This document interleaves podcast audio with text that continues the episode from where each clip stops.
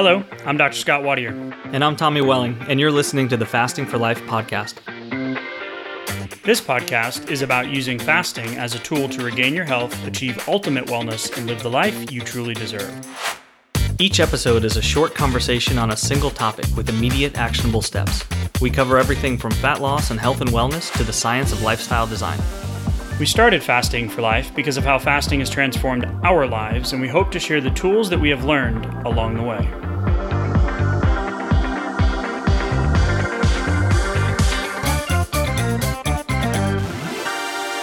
Hey everyone, welcome to the Fasting for Life podcast. My name is Dr. Scott Watier, and I'm here as always with my good friend and colleague Tommy Welling. Good afternoon to you, sir. Hey, Scott, how are you? Doing fantastic, my friend. Excited for today's conversation. We have so many great questions that get submitted to us from week to week, and honestly, it's hard to keep up. But we're going to go over some of the biggest ones that we think will apply to the majority of us fasters and us folks that are trying to apply fasting lifestyle we're on this journey with you, so we appreciate you listening in and joining us today. We're going to go over some great questions here in just a second. Want to welcome in the new listeners. If you are new to the Fasting for Life podcast, welcome. Thank you for giving us an opportunity. Yes. And hopefully, you'll get something valuable out of today's conversation. We always want you to leave with one or two actionable things that you can do to immediately go back and put into your fasting lifestyle. And I did not say into your next fast or into your next nutrition window, right? But actually right. into the building of a sustainable weight loss and healthy fasting lifestyle. So if you're a long term listener, shout out to you as well. You are the OGs. We love and appreciate you for following us on this journey in adopting a fasting lifestyle. Thank y'all for all of the reviews. We love the five star kind. Yes. It tells the podcast uh, world and the podcast gods that we are delivering value to you on a weekly basis, and we're going to continue to do so as yeah. we traverse 2023. So, Tommy, with that, let's hop into some questions. And we're going to reference a couple of previous episodes as well today, because there's a lot of questions that are big picture, but then are also like kind of personalized and customized. And that's what we do inside of our challenge, inside of our coaching group, et cetera. But we want to give you some actionable things like we mentioned. So we're going to start off with Annette's question and it's a series of questions. One is around the idea of this fasting type, right? So mm. we like to say that you are not a chronic dieter, you have a habit of dieting, right? Yeah. Right. You don't possess the thing that you do, especially when it comes to your habits. You're not a procrastinator. You have a habit of procrastinating, right? That allows right. us to disconnect from that being part of our, our identity and to work on rewiring those habits. So, yeah. Annette asks a two part question. I am a gratuitous grazer. So we'll talk about what a gratuitous grazer is. Tommy, yeah. self proclaimed, yep. you are the oh, yeah. ex president of that club. And we'll talk about title. that, yeah, right. You you relinquished that title. Yeah. Uh-huh. You've retired it. You've given the belt yep. back as a gratuitous grazer. We'll go through that just a little bit. But in episode 133, we actually go over the three fasting types and we define each one the weekend warrior, which we'll talk about here in just a minute through one of the questions that was submitted from Suzanne. And then the fasting freelancer, right? The one that mm-hmm. likes to constantly think they have the willpower to make the decision that's going to serve their sure. long term goal at the moment.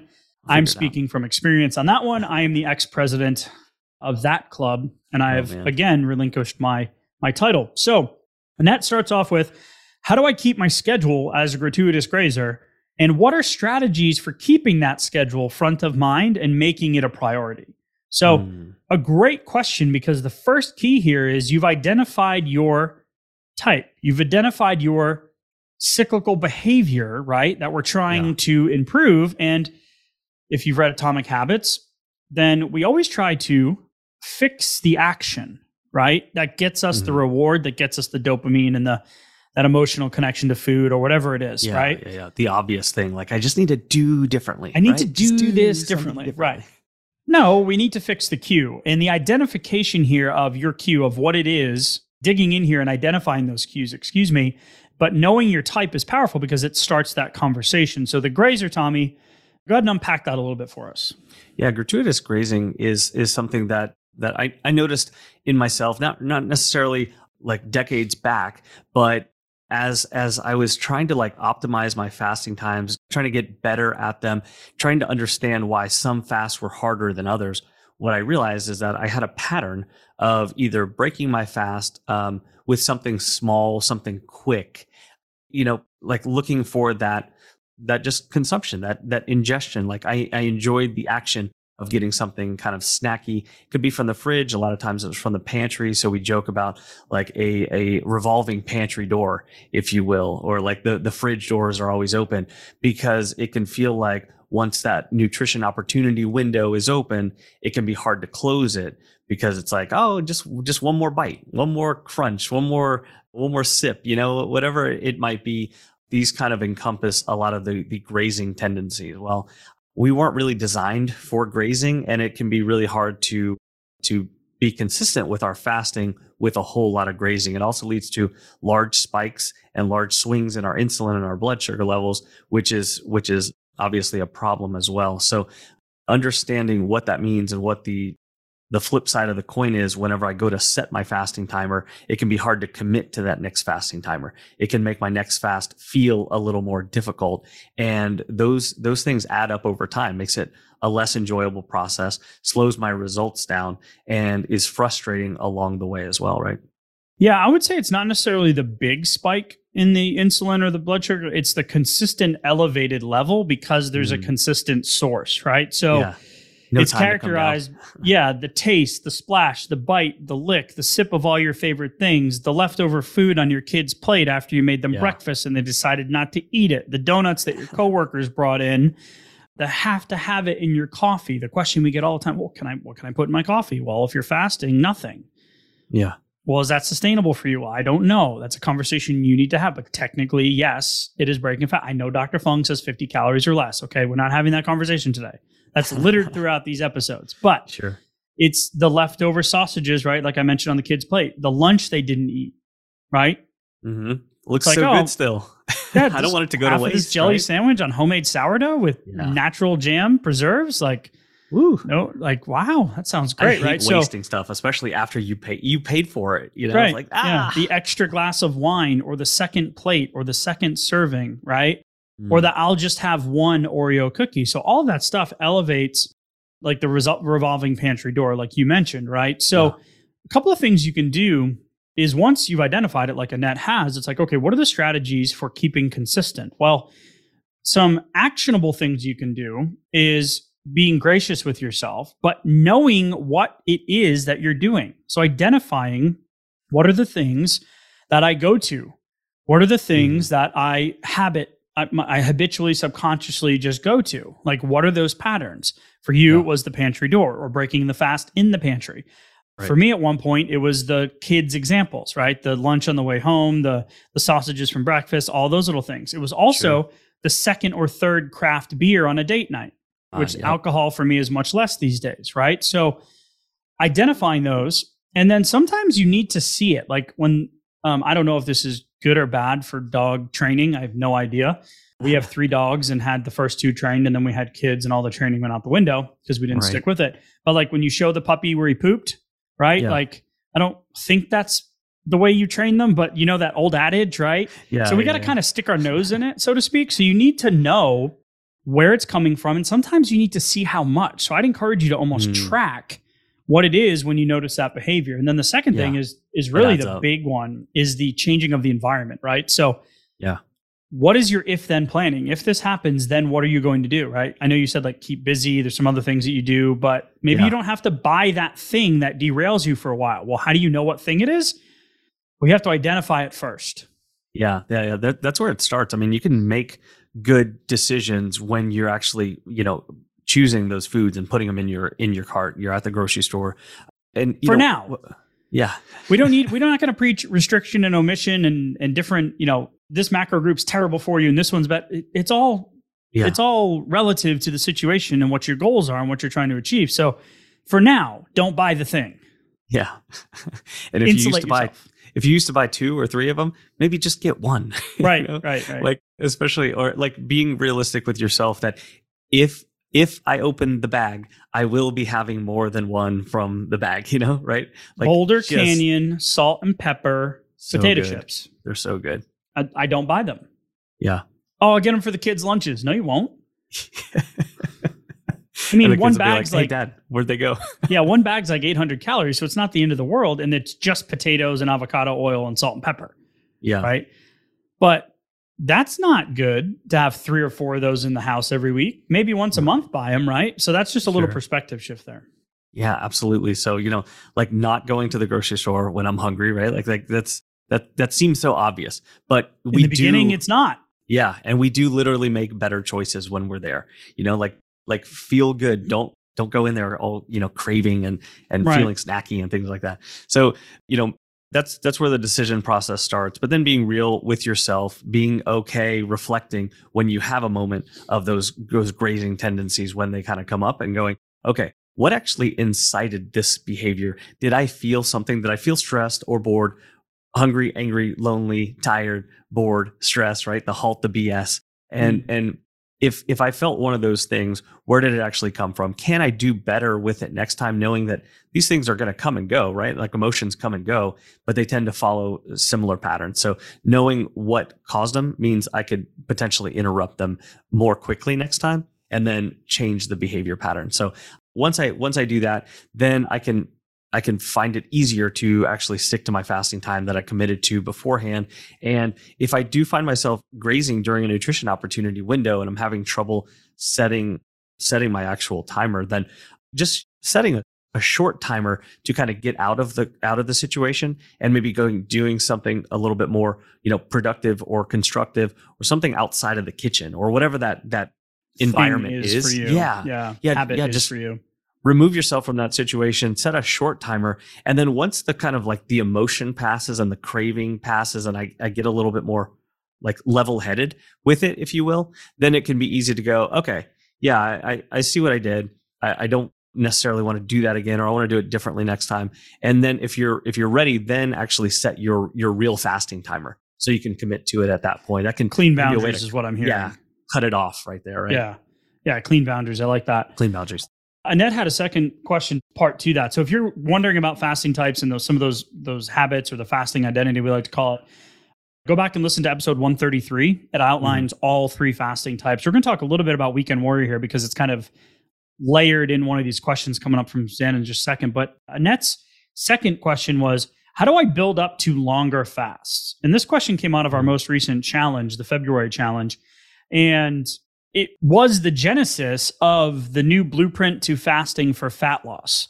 Mhm. So we have our insulin assessment, we have our fast start guide, right? How to put OMAD into your day to day fasting life.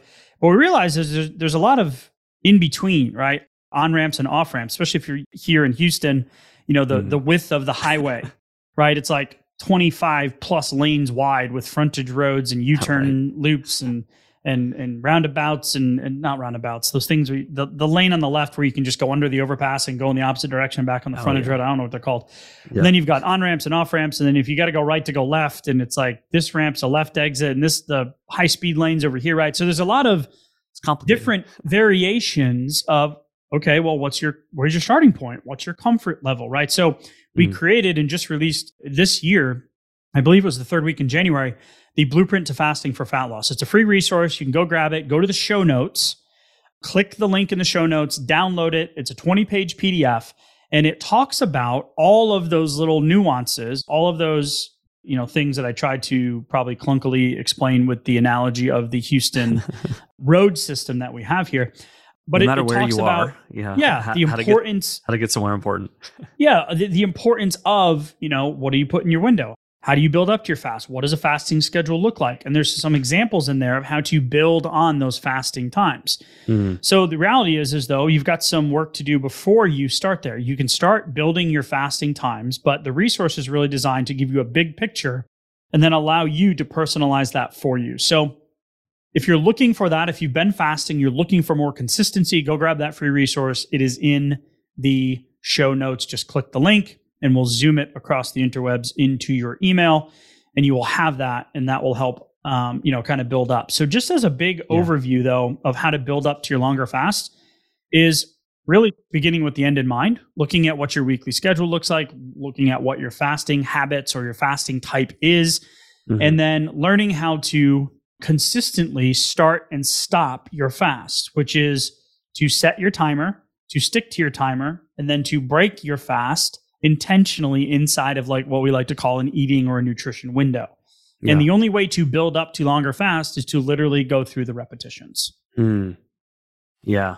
That's I, it. I, Slowly those, increase, right? Yeah. Yeah. Go and going through those repetitions, like knowing knowing why you're doing it too. Like right. why why is this why is this fasting lifestyle important to me? Those those help in those moments of committing to my fasting timer and in those moments of like gratuitous grazing like walking across you know rock, walking by the pantry door and and like those little moments you know that all add up over time to determine what what our actual results are how we're feeling and and how much we're enjoying the process of of this as well. Like maintaining control over your health is like it's awesome but it's not it's not always just fun in the moment you know? So having having that perspective on on why I'm doing it and why this this is important to me it like it really matters Hey, y'all, wanted to take a second and tell you just an incredible story about an amazing company that we've come across recently. Um, and now they are a sponsor of our show. It's airdoctorpro.com. You can head to the website, use a promo code uh, fasting for life to receive up to $300 off. But most importantly, uh, my little guy, my two year old, has not slept consistently through the night uh, since he was born. We have tried everything you can imagine. He is our third child.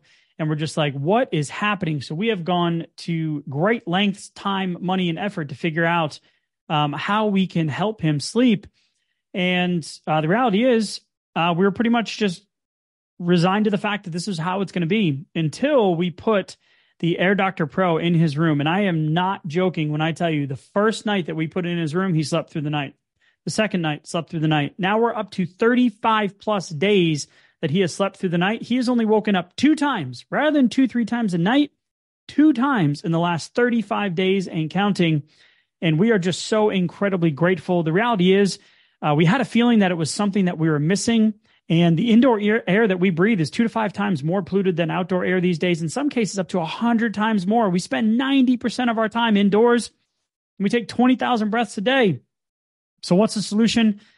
An air purifier, cut above the rest. I'm not going to lie, we have tried others. We've tried other HEPA filters, we've tried other air filters. We have spent the money and they have not done the results that Air Doctor did in literally the first day that we put it in his room. They filter out 99.99% of dangerous contaminants. That includes pollutants such as allergens, pollen, pet dander, dust mite, mold spores, and even bacteria and viruses. So I don't know what it was that was keeping them up, but it is now gone. So Air Doctor comes with a 30 day breathe easy money back guarantee. So if you don't love it, send it back for a refund minus shipping. Head to airdoctorpro.com, use promo code fasting for life to receive up to $300 off air purifiers, an exclusive listener um, offer for you as well. You'll receive a free three year warranty on any unit, which is an additional $84 value. That's exclusive to you, the podcast listener, now hearing this in real time. Lock this special offer by going to airdoctorpro.com and use promo code fasting for life. You guys know that we are very particular with who we partner with. And if it wasn't for this incredible company and this, the incredible results that we've seen, I would not be encouraging you to head to the website and take advantage of the Fasting for Life promo code. So, if you support our sponsors, you are ultimately supporting us. We are grateful for you listening in. And now back to today's episode. Yeah, that was to put a bow on Annette's kind of series of questions there was, well, how do I keep my schedule as a grazer? How do I increase my fasting times? You know, how do I break the old habits, right? Well, mm-hmm. you need to be anchored to something greater than the number on the scale. If you're Absolutely. just losing weight because your doctor told you to lose weight or because you know it's healthy, right? Mm-hmm. That it's good for you, that's only going to last so long with willpower right? Yeah. Or won't power, right? The avoidance yeah. power. Oh, I won't eat that. Oh, I'll say no to that. Oh, uh, yeah. right. No, it's the I want power. That's what keeps you going in the moments where it gets tough is, or the plateau is, or the scale is, or the inconsistency is. It's anchoring to that greater why. So why do you want to lose the weight? And that's a, that's a personalized kind of journey. You got to kind of pull those layers back, mm-hmm. right? I want to lose weight because, and then I want to lose weight because, and you just got to keep kind of going through that until you get to something that actually excites you to continue on this journey. Because there is no end to the journey. There's only one dire end, right? Beginning with the end in mind. We have a lot to do in between. So yeah.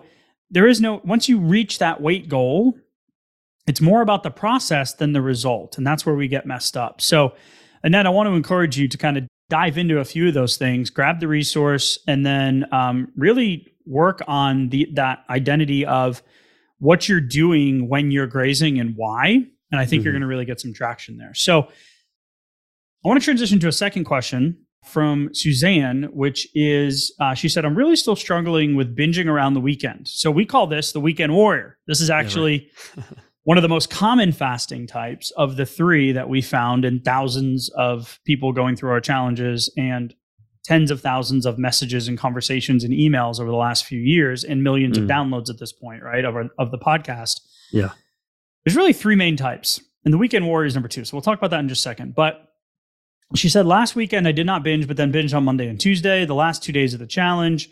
This is another question that came out of the most recent challenge we did in February. Was feeling tired and is disappointing that I did not finish the way I wanted. My cravings were strong and seemed to find fasting harder now. Here it comes that I'm doing F45 five days a week. Mm. I'm really enjoying it though. But yeah. any advice w- would be great as I really feel awful after just giving up on the plan, drinking the wine, eating the kebabs and chips, etc. over the weekend. And she mm. said, "Thank you." So, an incredibly layered question here, and I am so right. grateful that she submitted it. And we we really want to highlight this one because this can apply to so many of us, us yeah, absolutely. on this journey. I just started a Peloton challenge with my wife. Okay. Awkward pause. Not my not my bag, not my thing. Yeah. Okay put me on a, a concept two rower or an erg and I'll go for days. Mm-hmm. Um, I like kettlebells. I like some body weight calisthenic type stuff. I don't like doing the heavy yeah. weights anymore. And I really don't like sitting on a really uncomfortable, hard seat, um, pedaling away. Not my thing. I'm, I'm, it's becoming my thing. But what I realized yeah. is when I started that program is that I was really under mineralizing, trace mineralizing myself and salting myself when I started this ah. challenge. Yeah. Um, my performance was really weak in the FTP test, if you're familiar with Peloton. I had the same output as my wife, yet I'm about 60 pounds heavier and have about, I don't know, 50 to 70 pounds of muscle, more muscle on my frame than she does. yeah. Tree trunk type legs. Um, and uh, I, I should have a much higher output, but my current cardiovascular health does not does not even compare to my wife's uh, level of you know zero visceral fat, incredible metabolic flexibility, and just yeah. in you know really really healthy when it comes to cardiovascular and VO2 max. Right, so mm-hmm. we're not in the same category. My lungs have always been my weak point. I tell you all that because I have had to alter my hydration and my plan, especially when I was behind due to traveling and I had to do back to back rides to get caught mm. up because she is pulling a little bit of competition out of me. I'm not very competitive when it comes to this stuff. She is super hyper competitive. Yeah. So good yin and yang, good opposites. But right. um, so I was getting behind due to travel, and I was like, no, I'm not getting behind. I'm going to do this, and I did two workouts. And what I found was I was a lot hungrier after that second workout because I got into an anaerobic state where my body needed glycogen, it needed glucose for energy mm. because of mm-hmm. the duration of the ride. So I'm telling you all this to frame out her question is that sometimes the exercise can be detrimental to the fasting mm-hmm. for a couple of reasons. One, it can increase your hunger and cravings, which she's noticed when she started doing F45 five days a week. I've never done F45, but I know they have cardio workouts, they have strength workouts, they have hybrid workouts. It's it's five days a week, right? And it's yeah. longer duration getting into that anaerobic state. So if you're not fat adapted and you're not hydrating and using trace minerals, so on the days that I ride, I actually double my salt intake through Redmond sea salt, mm. through Re-Lyte, which is a, an electrolyte powder that I take post workout, and then my not my water intake, but my trace mineral intake on those days. And my performance has been that much better because I'm not flipping the switch. I'm I'm I'm able to to to stay in ketosis and to be fat adapted during those longer workouts now. But mm. the hmm. first couple of weeks, I was realizing that I was doing it all wrong, and it wasn't serving my weight, my my visceral fat loss goal. Yeah. So this isn't Wow. about me, but that's the pre that this is the like the the the framing and the thought shift that Mhm. takes place because when Suzanne asked this question, her workouts now require a different type of fasting and eating schedule if this is her sustainable plan. Sure. And it may not be, but she needs to try some of the things, and we'll give you some of those examples here. Man, and that can also be tough because depending on what your meal timing is with your exercise timing, then you can have the issue of now I'm I'm going in, it's getting close to breaking my fast, maybe it's for lunch or for dinner. I had an early morning workout and I could still be feeling that effect of like that crazy ravenous hunger, which is Mhm. which can make uh, make me overconsume in the moment, you know, to because I'm kind of like chasing that feeling of man, like my my hunger hormones are just they're out of control. I burned through, you know, 200, 300 calories this morning. My you know, my blood sugar went My went lower glycogen's because depleted. yeah. Yeah. And and I mean your body's telling you we need to refuel, but at the same time if if you're looking to tap into longer term fat stores because you're on a fat loss phase in your journey, that can be counterproductive at times. And so so understanding that and maybe uh, you know the fact that we have 5 days a week here of this pretty you know this intense working yeah. out Longer duration, more intense workouts. Yeah. yeah maybe maybe five days is a bit much to you know that's kind of like uh, it's also kind with. of like yeah it's kind of factoring in on on that weekend warrioring too what if this is like monday through friday and then all of a sudden like friday hits and i'm like whoo okay i've been i've Made been it. on I all deserve week this. yeah i've been on all week i've been white knuckling it right and then all of a sudden like you know friday night comes around and and it can be like okay that that's a a switch flips right Yeah. be bad So, two things here. One is the weekend warrior fasting type. Again, episode 133. So, this is where you increase your calories, more satiating, uh, palatable type foods, Mhm. um, more opportunities for intake if there's alcohol involved, right? So, the Friday happy hour turns into the Friday night ordering food, which turns into the Friday night drinks, which turns into the increased cravings on Saturday, which Yeah. then turns into more food decisions and more opportunity sure and then you end up looking back and weighing in on Monday, going, "What the heck? Here I am again. Why did I redo this? This Yeah. why why am I stuck in this pattern?" Right. So, Yep. the weekend warrior is very common, especially since the society is Monday through Friday, right? Sure, yeah. For, for most it- frontline workers are different, obviously, nurses, firemen, mm-hmm. doctors, et cetera. But it's it's very schools Monday through Friday, right? So three things you can specifically do for the weekend warrior is front load the week with your cleaner, longer fasts. Um, on days that you have more opportunity, special occasions, football games, Super Bowl that just passed, Valentine's Day, don't break your fast in the moment at the event. Break your fast ahead of time. And you just did this recently with the steakhouse example, Tommy. Mhm. And then before you make the decision, do the five, four, three, two, one exercise. And we talk more about this in that episode. But count down from five to one, wait for 10 minutes before you order the next drink or have the next bite or get the bag of chips or yeah. insert that weekend warrior trigger the I deserve this, right? Because it's not serving your long term goal. Um, and I know that wasn't the main component here. So I want to go back in just a second to highlight one more thing because when you said white knuckling, it triggered a thought. But maybe next week, try the F45 for three days a week or Yeah. Tailor your fasting schedule to more of an ADF type schedule hmm right? Where you're actually able to have a open like an eight hour nutrition window one day you know con- consume ad libitum uh, until satiety right? Healthy food Mhm. choices. And then on your fasting day you still have the opportunity to have that small meal right? Which is called modified alternate day fasting.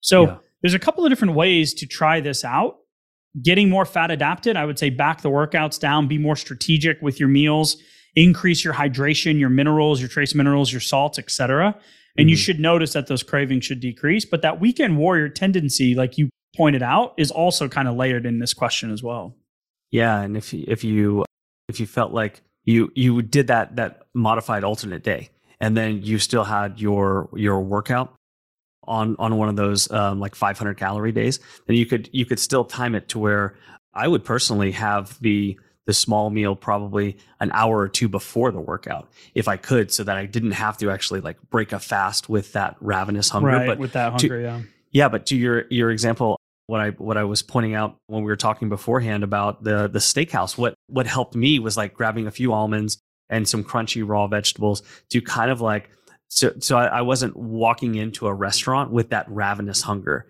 And so whether i'm just breaking a fast like normally or if it's after an intense workout or something like that then either way it, it works to kind of like just calm down the hunger signals calm down some of the cravings and then i can make reasonable unemotional, unlike unfueled right. decisions, you know, whenever I, I actually sit down at the table. But what, what were you thinking about for the white knuckling though? Yeah, one more thing on the workout though. So we have a we have an episode where we talk about fasted workouts versus fed workouts, and the net mm. 24 hour benefit is the same amount of fat loss.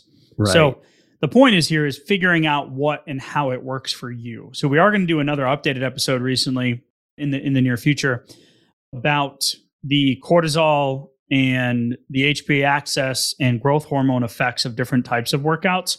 Mm-hmm. And what you should, what we recommend, and what's worked well for us and some of the, uh, our folks that work with us um, in terms of being during a fat loss phase versus a maintenance phase. And that's one of the questions about maintenance here and about fasting schedules with maintenance here we'll get to. So yeah, I just want to clear that up. So go back. We, we have an episode on fasted versus fed. Takeaway is figure out what works for you. What do you enjoy? Because that's the sustainability piece. Whatever you enjoy more is what you're going to continue to do. And she seems to enjoy it, but we need to tweak a couple of things. So either change your fasting schedule, up your salt mineral take intake, and then plan those meals a little bit more accordingly. The white knuckling piece, Tommy, reminds me also is that females during childbearing years and going into peri and premenopause really making sure that we are listening to those hunger cues, especially during day 21 through 28, and for some women, day 23 through 28, depending on when ovulation takes place and depending on the types of cravings. Because when mm. progesterone spikes, right, we want to be making sure that progesterone has enough substrates, which are carbohydrates, not mm. sugar laden, process laden, refined processed foods but natural starchy vegetables, natural forms of carbohydrates, right? Less refined, less processed. Those actually help build and increase those healthy progesterone levels, which results in healthy cycles. So when you're white knuckling it, this is something we hear from a lot of the women inside of the coaching group is, man, it's just, man, that week leading up to my cycle, it just, whew, it is hard. Right. Right. Because yeah. that's not the time to be doing extended fasts. Mm. That's not the time to be severely calorically restricting. That's not the time to be doing that. That's the week where you open up your window, you get more, you know, satiating, nutritionally supporting foods, and you help build that progesterone level. So that might be part of this as well. Because if you are, if you are, you know, burning the the high HIIT anaerobic type workouts, mm. and it's day 21 through 28 of your cycle, you are going to be pushing a giant boulder up a hill and yeah. you are absolutely going to give in on either Monday or Tuesday or Thursday or Friday or yeah. Wednesday, Thursday, or maybe not Monday this week because of when the cycle falls, but maybe it's maybe it's day 24 through 28 this time. So we want to create those consistent patterns. So the white knuckling thing made me think, ah, okay, also not the time to be pushing those fasting windows and pushing those workouts. So yeah, going going against your physiology means yeah, that, you know, some of the mental stuff that we talk about is is so much worse too, right? Yeah, oh. and then that weekend warrior just gets conflated even more. Yeah, magnified. Right, absolutely. You made it through the few days, but those weren't the days to be really pushing it. So, mm-hmm. Suzanne, absolutely appreciate that question. Had a question come in about from Maria about could you make some suggestions to fasting schedules to those of us who are at or very close to our goal weight. What would that look like? So this speaks to folks that have gotten results with fasting and now they're in that mm. adaptation or that lifestyle adaptation phase, that cultivation of it, that sustainability piece, right? Yeah. And it's a great question. So this is very personal to your lifestyle and how you live, right? Yeah. And the analogy I like to use is you just went to a steakhouse, Brazilian steakhouse, right, for a celebration for a birthday. I did. Um, if you Loved were a it. vegan and or a vegetarian and the company Christmas party that year is at a steakhouse, are you going to go in oh, and just start eating meat? Yeah. No, you're probably going to talk to your boss or your coworker and say, "Hey, do they have other things for me on the menu?" Yeah. Right?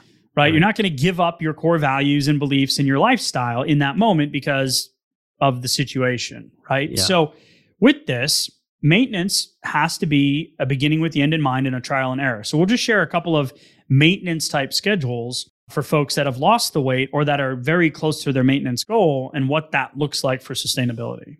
Yeah, and the the example here that I wanted to start with was just the fact that a lot of times people will come to fasting, you know, using a 16-8, oftentimes uh, using a, a 16 hour fast with an eight hour eating window.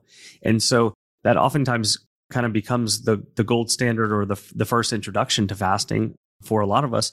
And then we kind of think about it as far as fat loss goes, or we may not necessarily think about it as far as maintaining the results. And it it can be a way to maintain results for for some people, but at the same time, like for me personally, it's too much. It's too much of an open nutrition opportunity. Now, like we talked about earlier, I identify with gratuitous grazing, and so that makes for an even even rougher time trying to maintain results with a very wide open nutrition opportunity window. So for me personally, I like a, a shorter window. So a place to start would just be to like especially if you you did OMAD, let's say for for weight loss results, and now you want to maintain those results. Well, don't open it up too quickly. You know, maybe start off with with a two or a three hour, maybe a four hour nutrition opportunity, but that's plenty of time for me personally to feel good and to maintain, you know, my results. So for clarity there, because this is another question that came in that was related to uh, this is from Vicky. Are longer fasts, longer than 23 hour OMADs necessary for fat loss? Why mm. doesn't OMAD work for fat loss after a certain point? So wow, it, it's it, it relates exactly to this. Well, what does maintenance look like? Yeah. For some folks, it's one meal a day. For other folks, it's 16 8 what is the scale telling you? How do you feel? What's your energy? What's your libido? How's your blood work? What's mm-hmm. your body composition? Are you working on body composition? What phase of life are you in? Right? Yeah. Yeah. So it really is that personalization piece. And OMAD can be a powerful fat loss tool, but it can also be a, a good maintenance tool for some as well. So mm-hmm. I don't want to answer that second question just yet. But back to the maintenance piece is for fat loss versus maintenance, OMAD can be powerful. Now, if we're talking strict definitions of OMAD, it's one meal. Yeah. But some people look at OMAD and go, oh, well, I have a two, like you said, a two or a three hour window. So if you're going from a strict one meal, 30 minutes, intentional eating, you're, you eat to you're satiated 40 to 60% of your calories, you're hydrated well, you're in a fat loss phase. And then all of a sudden you're like, okay, I reached my goal weight, back to three meals and snacks a day. Right. No, even with consistent fasting and ramping out of it, you're still going to see a, a 30 to 40% regain because of mm. the glycogen and the, the water and the different variations in the scale. Because we know the scale isn't telling us weight loss day to day, fat loss day to day. It's telling us weight loss, which is hydration, sleep, bowel movements, sure. stress, all that kind of stuff tied into what that scale is going to show you, food decisions in the previous window. So you would want to, like you said, Tommy, open up your window a few yeah. hours, right? Yeah. Slowly. Do that for a week or two. How do you feel? How's your energy? What's the scale telling you, et cetera, et cetera? And you have to play around with it, right? So for some folks, they want more of a bigger window, like a 16 8 or an 18 6 fasting schedule on the weekends. And they want to be more strict during the week because it's easier. It simplifies their life. They travel, kids, business, whatever. Mm-hmm. But yeah. then on the weekends, they want more opportunity to, to experience those to go to the the zoo and to have sure. the brunch after church and to you know have the date night or whatever. And then yeah. other folks want the opposite where the weekend flubs them up weekend warrior so they do more consistent like a two meal a day four to six hour window during the week mm-hmm. but then they do their longer extended fasts on the weekends. I love fasting 24 plus hours from dinner saturday night until monday. Yeah. Because I know Monday's a big, busy day. I like clarity and a good night's sleep on Sunday night. So I will fast uh, most Sundays because I want to start my week with that increased BDNF, that increased euphoria, that increased energy yeah. to knock all of the stuff off the That's checklist awesome. and front load the week. So it's really customizable. But the reality is, once you hit your goal, just don't open your window and go back to those old habits because that's that yeah. dieting mentality. Yeah, so I, I think uh, part of that, the the nuance in the perspective is that if I if I look at fasting as my diet, and then I look at my my goal weight as an endpoint, then I'm very likely to to think about it that once I hit my goal and I step on the scale and I see the number, that okay, now I can go back to the old stuff. I no longer need these tools and and what I use to actually get me here. And then I go back to those old habits, the the two, three meals a day plus snacks. And the trouble is it's it's not going to work out very well. It's it's very easy to see this the scale tick back up then when we kind of like open that up because insulin resistance, insulin sensitivity is a is a tricky thing. But once once the body figures out how to store more fat and once you have a tougher time with with some of the insulin sensitivity it, it doesn't all just necessarily just just go back to like how my body reacted 20 years ago you know Right. right yeah, you're 20, So- 30, 40, 50 pounds down. You're a completely different, metabolically, a completely different person. yeah And there's an adaptation phase that needs to take place, both physically and the mental emotional side. Yeah, You're going to get a lot more compliments. People are going to notice. They're going to ask you questions. You're going to break the first two rules of fasting. You're going to talk about fasting. And they're like, ah, I can't do that. Why are you starving yourself? Right. Well, you just complimented me on losing 40 pounds and I look great. Do you want what I have or what's, what's going on here? Right. So, yeah. yeah where's the disconnect Yeah, right. There's that adaptation phase that needs to come.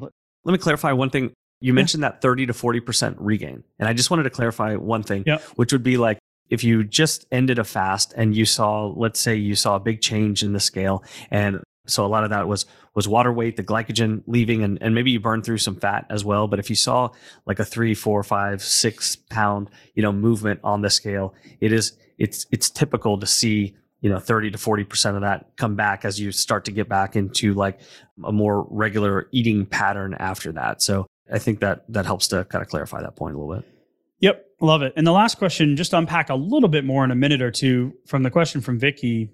Are longer than 23 hour OMADs necessary for fat loss? The answer for most people is no. Unless your caloric intake has been chronically low, 800 to 1,000 calories for years, Mhm. a chronic dieter, you know, big imbalances with food relationships, right? Bad and good foods, Yeah. binging, not, we're not talking clinically diagnosed type eating disorder binging, but just like opening up your window, over consuming, consuming the full bag of chips, right? The guilt, the Just shame, the emotion. yeah, you mindless know? stuff that And comes, then- especially in today's world. yeah and then feel guilty about it later Right, right. So in most cases, you can get some really great results with 23 hour OMADs, but you need to be very intentional about what you're putting in your nutrition window. You need to be making sure you're getting enough quality food, prioritizing protein, healthy fats, giving yourself enough time to get satiated, right? So it just Mhm. it creates more experience and more know-how than if you vary your fasting times, right? And you Mhm. start to have different meals and not have the fear of missing out or long-term restriction or oh, I can't eat that, right? So OMAD can be great, but at any point in any diet you've ever done when you've tried to lose weight, you will hit the dreaded plateau. Mhm. So it's not OMAD that's causing you to hit the plateau. It's your habits, behaviors, and weight loss, your metabolic change that's causing you to hit the plateau. yeah Something's changed in your lexicon, in your day to day life, or your metabolic profile, or your, you lose weight, your metabolic rate comes down because you're a smaller individual. yeah Fasting can boost that metabolic rate. What are you eating? How long have you been trying? What's your stress levels look like? What's your sleep look like? What's your Hmm. hormone levels look like? What's your blood work look like? What's your relationship with your boss or husband or kids look like? Right? There's so much Yeah. more. So you're going to hit a certain point where your weight stalls, but that doesn't mean what you've been doing isn't working or isn't going to continue to work.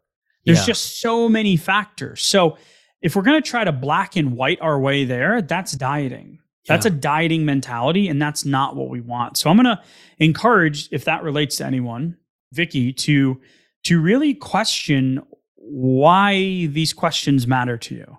Mm. yeah What are you What are you pushing back on, and why? Just like my my three and a half year old. But why? But why? But why? But why? But why? But why? But why?